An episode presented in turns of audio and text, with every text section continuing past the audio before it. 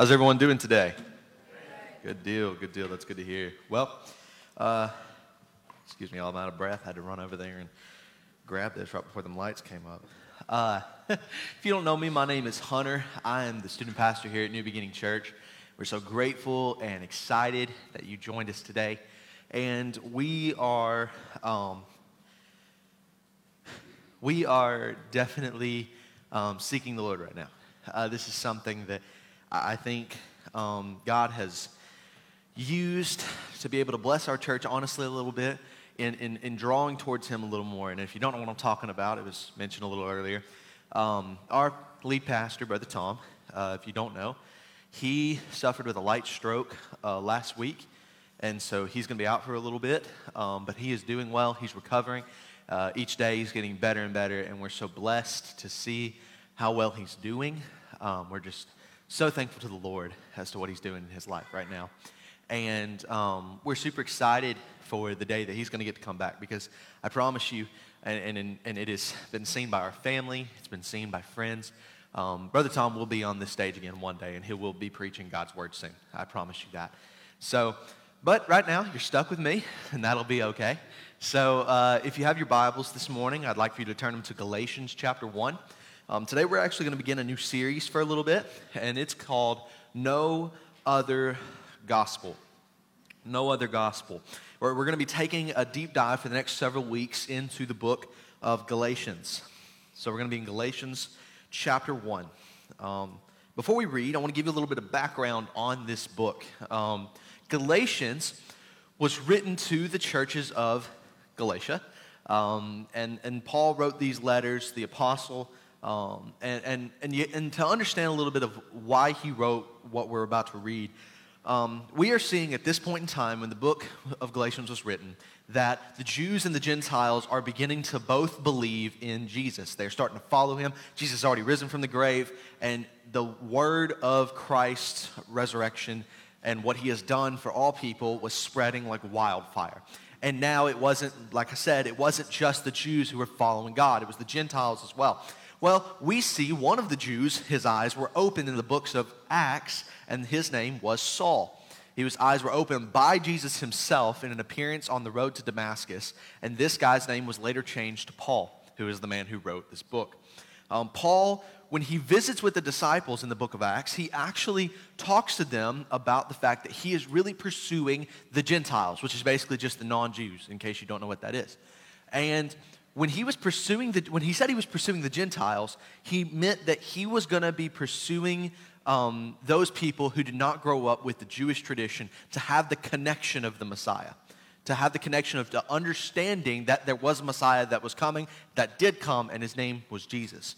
And um, he, in, in order to do that, he told the disciples, he informed them that he was not forcing Gentiles to conform to Jewish tradition. Now, not Jewish law, but Jewish tradition. There's a difference. Jewish tradition teaches certain things that were, um, you know, a, a big uh, no-no in, in oral sense and, a big no-no in an oral tradition sense, but not necessarily in uh, law sense. So, for example, think about it this way. Um, it's in most places uh, here we don't really care but there are a lot of places where you don't we, telling you, it's going to be a good morning. Uh, so, anyways, where uh, you'll see somebody wear a hat, for example, in church, right? And some people get a little hurt by that because tradition wise, you don't wear hats in southern churches, right? But law in the Bible says nothing about wearing a hat in church, right? So we're not seeing uh, a division here in hat wearing versus not hat wearing. It's just ultimately up to the people's opinion, not according to the law. And that's what Paul is talking about here. Paul's saying, listen, I'm only going to enforce the things that are of the law, not of our oral traditions. And the disciples are perfectly okay with this. However, in the churches of Galatia, some Jews start showing up and teaching non Jews a distorted gospel one mixed with their own views, their own agendas, to lift up their own names and cultures, and ultimately not Christ. And I, I think that's so familiar sounding because I believe there are so many people today that teach a distorted gospel that is mixed with their own views, their own agendas, to lift up their own names and cultures and ideas and not Christ. And so we're just seeing today what was a rehashing in Galatia. Um, we're, we're, just seeing today something that was taking place, um, you know, thousands of years ago. Uh, so I, I think that we can learn a lot from looking at Galatians to see what is the true gospel and how do we find the differences between true, a true gospel and a false gospel. Well, here's what Paul is going to talk to the uh, Galatians about here.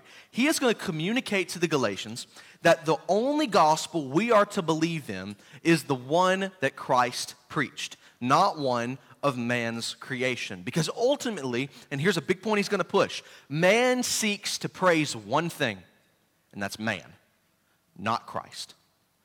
But God, in his divine uh, being, seeks the praise for himself. He seeks the glory, and that's not a bad thing because he is a God to be glorified.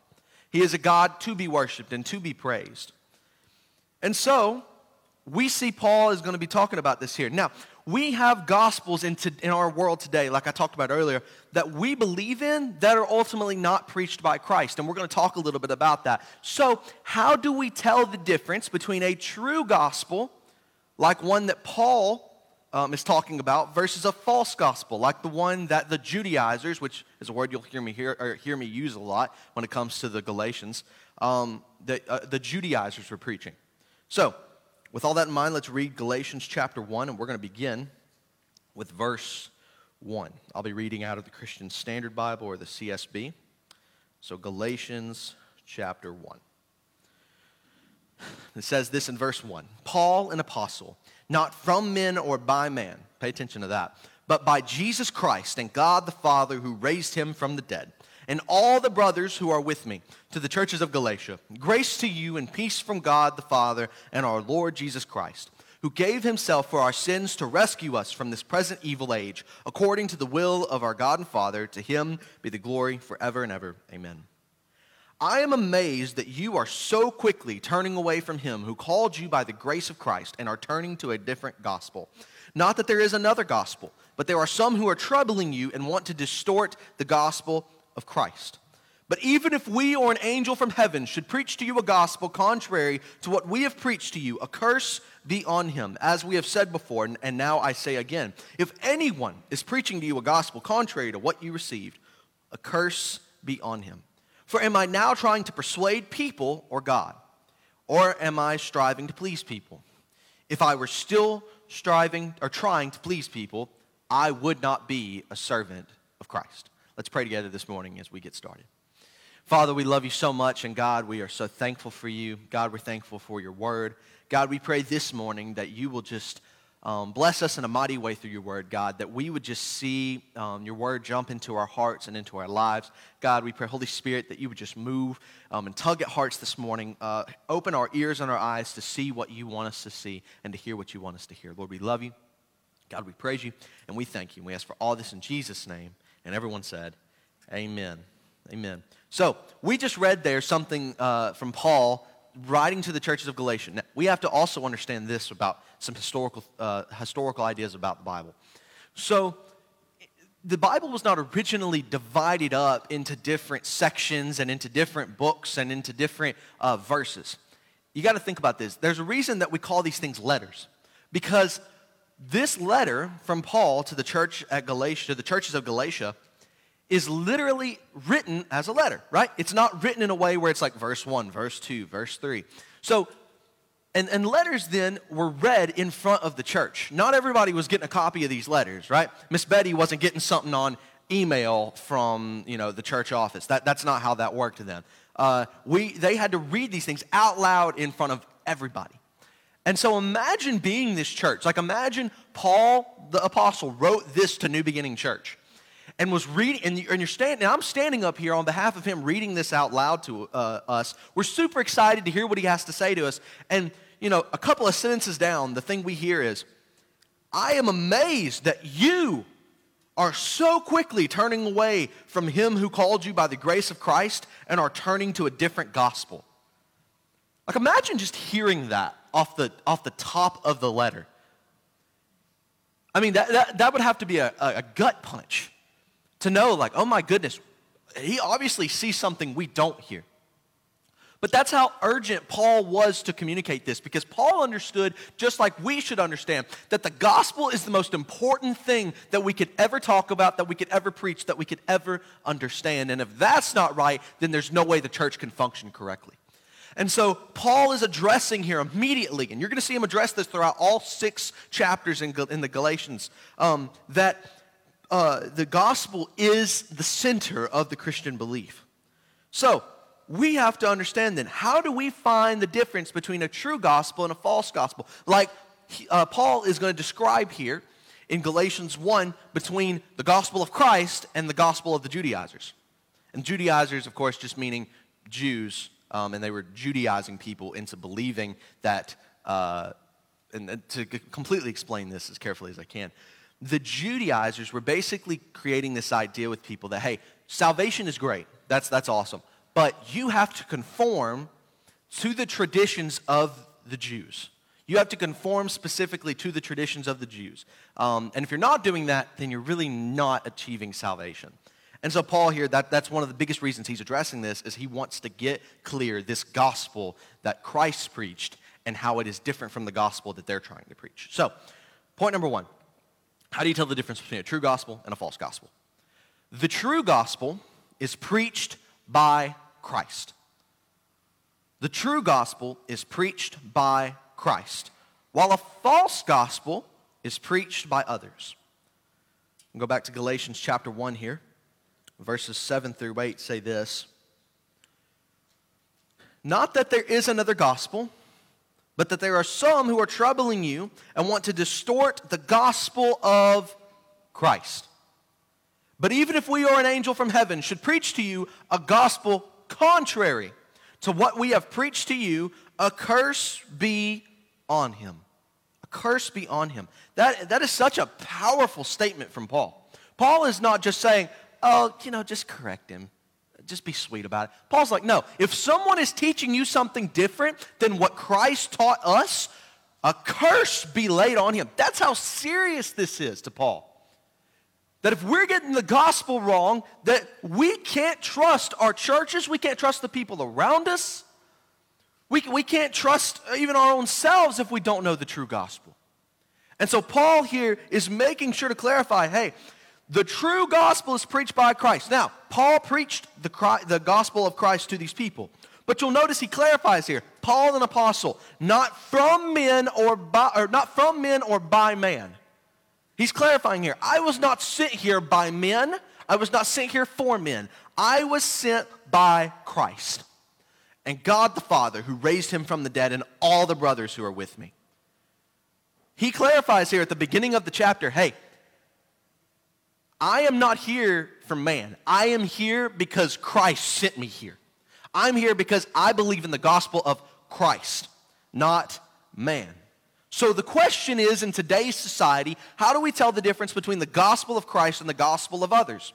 Well, here's, the, here's one of the biggest questions you can ask yourself. And I want you to think about it, think through it. Who does who you listen to listen to? I'm going to say that one more time. Who does who you listen to listen to? Because you have to be able to clarify for yourself hey, the people that I'm allowing to influence my idea of the gospel are they truly following Christ or are they true or are they following man? And here's the biggest way you can check that by reading your Bible. It's the simplest form to check any issue that you might have with finding a true gospel versus a false gospel. Because we believe here at New Beginning Church that the Bible is the infallible Word of God that has not changed, and it is amazing, and it is the God inspired, God breathed work that has influenced thousands of generations and will influence thousands and thousands of more because it preaches one of the greatest truths, the greatest truth that has ever been preached, and that is the gospel of Christ.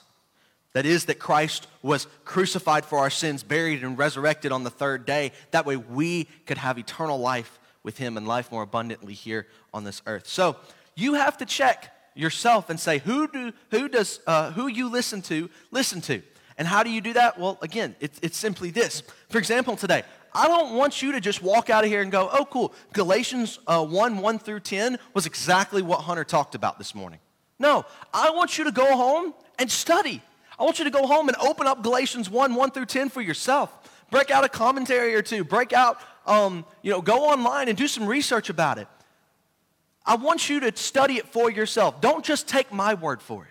And that's what Paul's telling them. He said, Don't take my word for it. It's not me that's preaching this, it's Christ through me that's preaching this to you.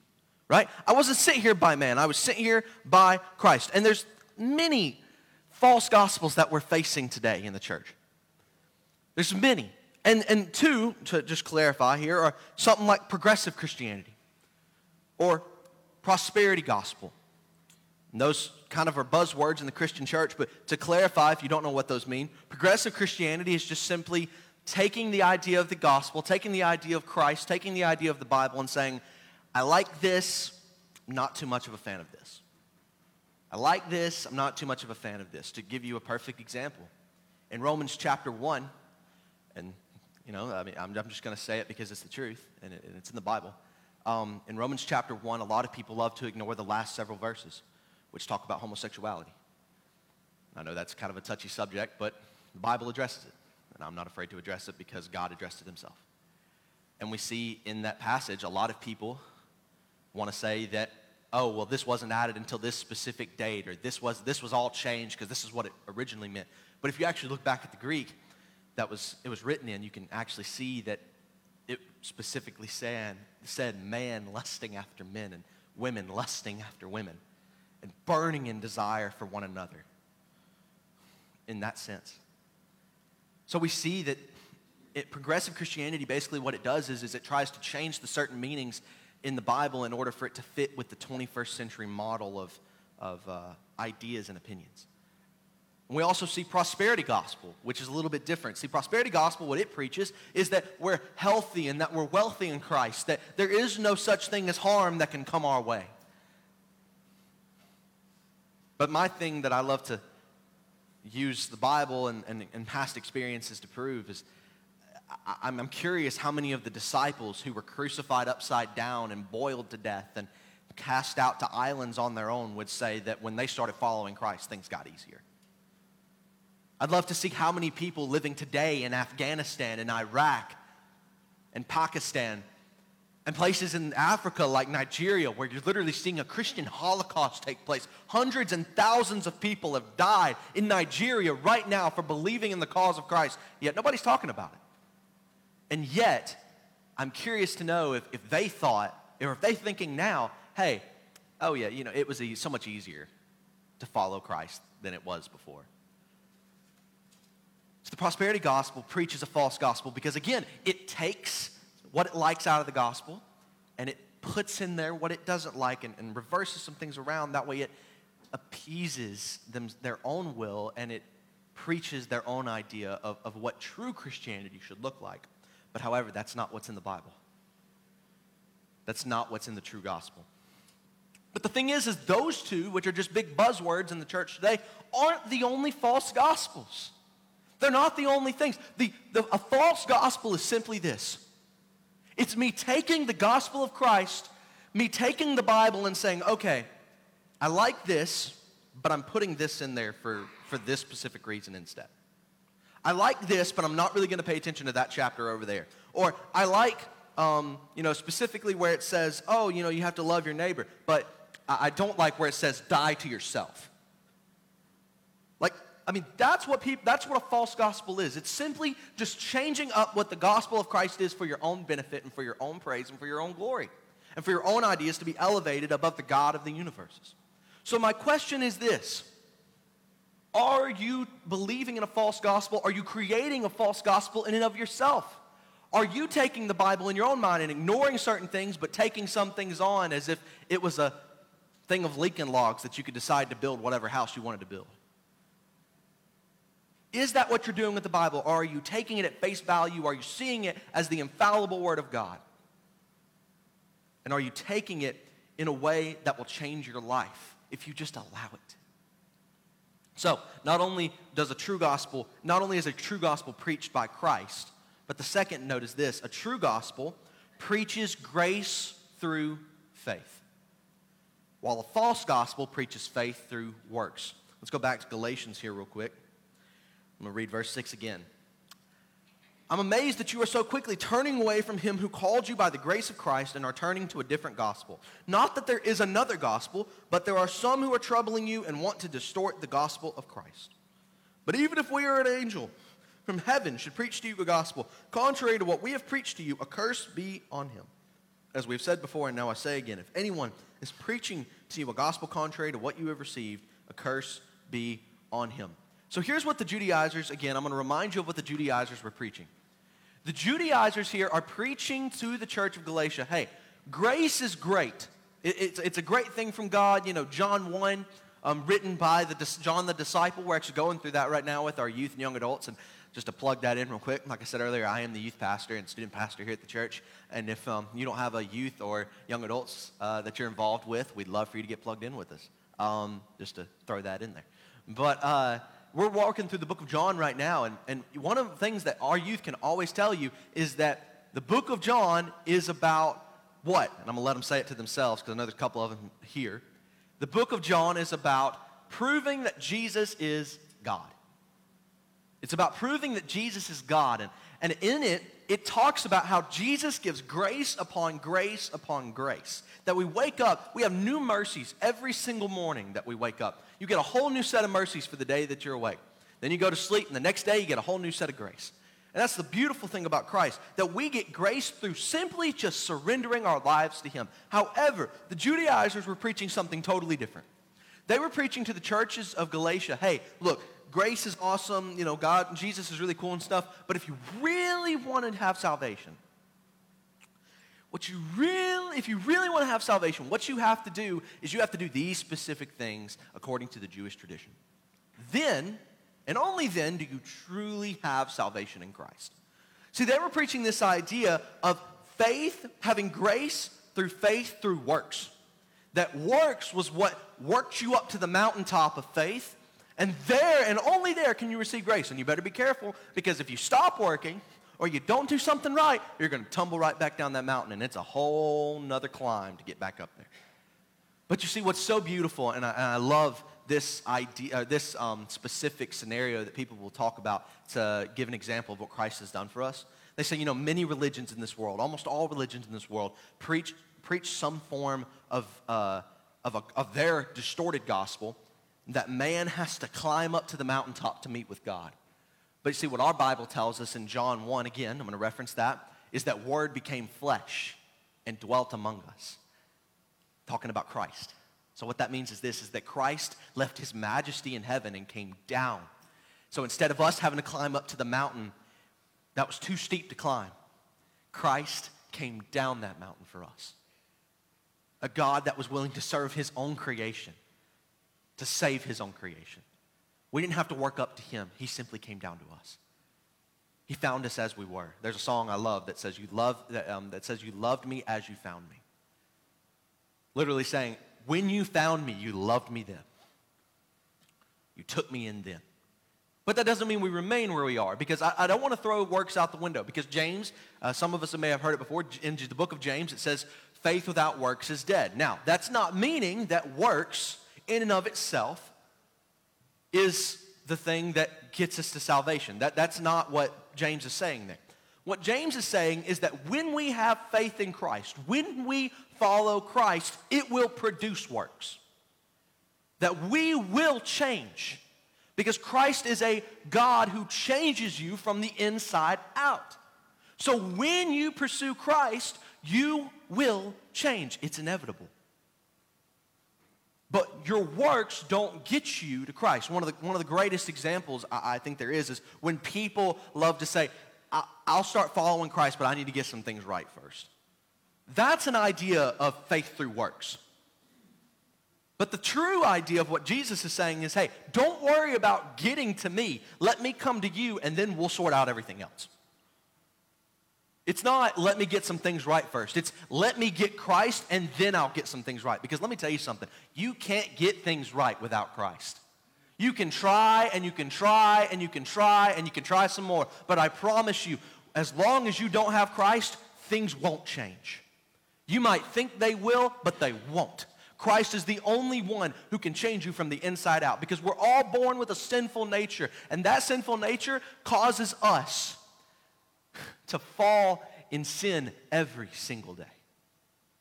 But yet, Christ, in his mercy and his glory, in his sinless and blameless nature, comes to us to pull us out of it. And I think that's beautiful. But we see here that this true gospel preaches grace through faith, that we receive grace simply by believing in Christ. False gospels all day long will tell you, hey, you have to work. Like when I talked about the prosperity gospel earlier. The prosperity gospel simply teaches this idea that, hey, um, you have to have enough faith in order to receive healing. You have to have enough faith in order to receive blessing. And if you don't receive the blessings, if you're poor, if you're struggling with health issues, you must not have had enough faith. You need to work a little harder. And I don't know about you, but to me, that sounds like faith through works. So that's what false gospels preach. And that's what the Judaizers were preaching. And that's why Paul specifically was clarifying hey, this is not a gospel that is true. Because in another letter that he wrote in Ephesians chapter 2, 8 through, uh, verses 8 through 9, he says this For you are saved by what? Grace through faith. And this is not from yourself, it is God's gift, not from works, so that no one can boast. Paul clarifies there listen, there is no other gospel but grace through faith. So not only does a true gospel preach is preached by Christ, not only is the true gospel preached by grace through faith, but the last point is that the true gospel preaches Christ. A false gospel preaches man. If we look back at Galatians chapter 1 verse 10, I, I absolutely love this. Galatians chapter 1 verse 10 it says this. For am I now trying to persuade people or God? Or am I striving to please people? If I were still trying to please people, I would not be a servant of Christ. Paul literally is saying there, listen, the gospel is going to preach Christ. I could try to please man all day long, but if I was trying to please people, I wouldn't be serving Christ. If I was trying to make people feel better about their current state, I wouldn't be preaching Christ. If I was trying to make people feel like they could just do them and they could just have whatever floats their boat and it would all be good, then I wouldn't be preaching Christ. Because here's the thing God ultimately, in the gospel, will receive glory and not man. God ultimately receives the glory. Man does not receive glory. And that's a good thing because we don't need glory. You know, C.S. Lewis, um, who was a great theologian, one of the things he said um, in, in his book, Mere Christianity, is that the greatest sin that we've ever committed, not because it's greater than other sins, but because it's committed the most by man, the, the sin that pretty much engulfs all other sins is pride. We are so prideful a creation that even in Genesis 1, we would find ourselves better than God and we would do something He asked us not to do so we could be equals to God. That we could even be greater than God. But that's not what God created us to be. God created us to serve Him and to, be glor- and to glorify Him. And sometimes that's a hard pill to swallow with the pride issue that we struggle with. But the beautiful thing is, is that that ultimately is our nature. That Christ created us to worship Him, to glorify Him, and to be in communion with Him. Imagine that. God created us to be in communion with Him. To, to literally hang out with God to get to know Him deeper and, and, and greater. I can't imagine a better reason to be created. What an amazing purpose that is to be able just to glorify Christ and to be in communion with Him. So, like I said, I talked about here that God ultimately receives the glory and not man. Because here is the true gospel in 1 Corinthians 15. Verse 1 says this Now I want to make clear for you, brothers and sisters, the gospel I preached to you, which you received, on which you have taken your stand, and by which you are being saved, if you hold to the message I preached to you, unless you believed in vain. For I passed on to you as most important what I also received that Christ died for our sins according to the Scriptures, that he was buried, that he was raised on the third day according to the Scriptures, and that he appeared to Cephas, Peter, then to the twelve. Then he appeared to over 500 brothers and sisters at one time. Most of them are still alive, but some have fallen asleep. Then he appeared to James, then to all the apostles. Last of all, as to one born at the wrong time, he also appeared to me. This is Paul writing this. For I am the least of the apostles, not worthy to be called an apostle, but because I persecuted the church of God. But by the grace of God, I am what I am. And his grace toward me was not in vain. On the contrary, I worked harder than any of them, yet not I, but the grace of God that was with me. Whether then it is I or they, so we proclaim, and so you have believed. Paul literally says there, this is the true gospel. If we're, if we're trying to point out all these false gospels, then what could be the truth? This is it. This is the true gospel. That Christ would come, that Christ would be blameless, that Christ would be Uh, crucified for our sins according to the scriptures, that he would be buried, and that he would be resurrected three days later to take the sin, the hell, the death, and the grave all with him in one fell swoop so we could have eternal life in him and life more abundantly in Christ. So, we've learned all this today. We've learned to look at the differences between a true gospel and a false gospel. Now comes the question that I'll end the sermon on today. Are you willing to accept the true gospel? Are you willing to accept it? Or are you simply willing to let your pride, to let your ego take the gospel of men and apply that to your life? Are you willing to accept Christ? Are you willing to accept His word, His gospel? Or are you simply going to just set it aside and believe what you want to believe and not accept the true glory of who created you. I'm telling you, if you don't believe the former, you're missing out. Let's pray together.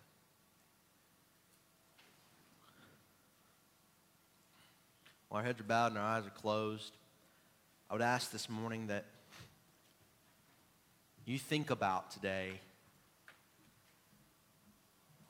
what do I believe?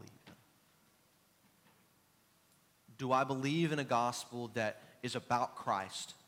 Do I believe in a gospel that is about His work and His will and His kingdom? Or do I just simply believe in this idea that I can do what I want to do? I can be who I want to be, and I don't really have to truly follow what Christ fully says. Because, as again, as our heads are bowed and we're about to go into a time of prayer, there's one more gospel, distorted gospel I failed to mention. And that's the Southern gospel. This gospel simply preaches this that you be a hard working father, a hard working mother. Make sure your kids are in church on time. Throw a little late to service, it'll be okay. Only cuss a little. Only get drunk a few times. But make sure you're a good family man. Make sure you're a good mother. Make sure you're taking care of your children. Grow old, have some land, have a house that you own. Make sure you never miss church. Live how you want to Monday through Saturday, but never miss church. And that that's all there is to life. Can I tell you that's a distorted gospel? It's not the true gospel. The true gospel isn't just showing up to church on a Sunday and acting like that's what saves you Monday through Saturday.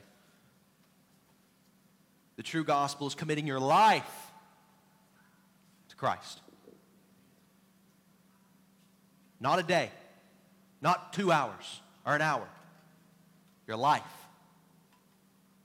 So I'm asking you today if that's something that you're saying, Hunter, I have realized I don't have my life fully committed to Christ. Then I'm telling you the true gospel, like we read in 1 Corinthians 15, is the best thing you could believe in in the world. Because as it says, Jesus Christ, crucified on the cross for our sins, paid the price that we should have paid, but he loved us enough to pay it for us.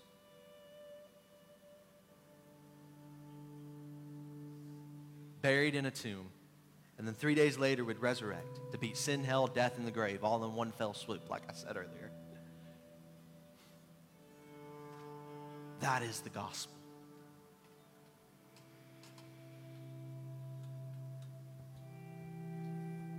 So the question is today are you willing to believe it? And are you willing to surrender your life to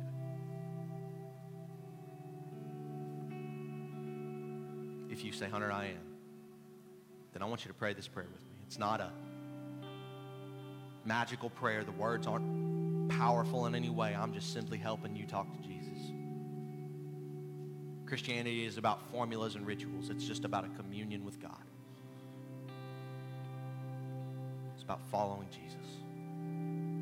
So if you say, Hunter, I want to do that today, I want to follow Christ, then I want you to pray this prayer God, I'm sorry for my sins. Please forgive me, Father. You are the way, the truth, and the life. Father, right now, I give my life to you. From this moment forward, my life is yours. Use me how you will.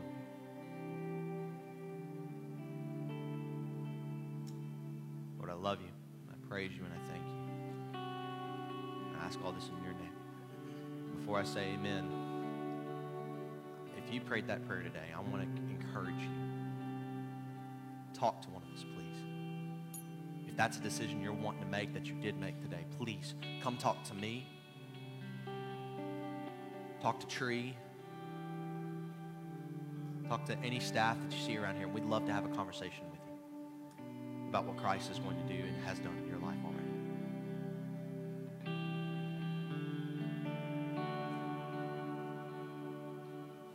Father, we love you so much. God, we thank you. We praise you for today. God, we thank you for who you are and what you've done for us. And God, we pray that we will not live our lives according to man's pleasure. God, we pray that we won't live our lives according to what man has to say, but God, we pray that we would live our lives according to the true gospel, the one that we see throughout Scripture, one we see throughout all 66 books of the Bible, one story simply telling of you and what you've done. God, we pray today that as you move in hearts,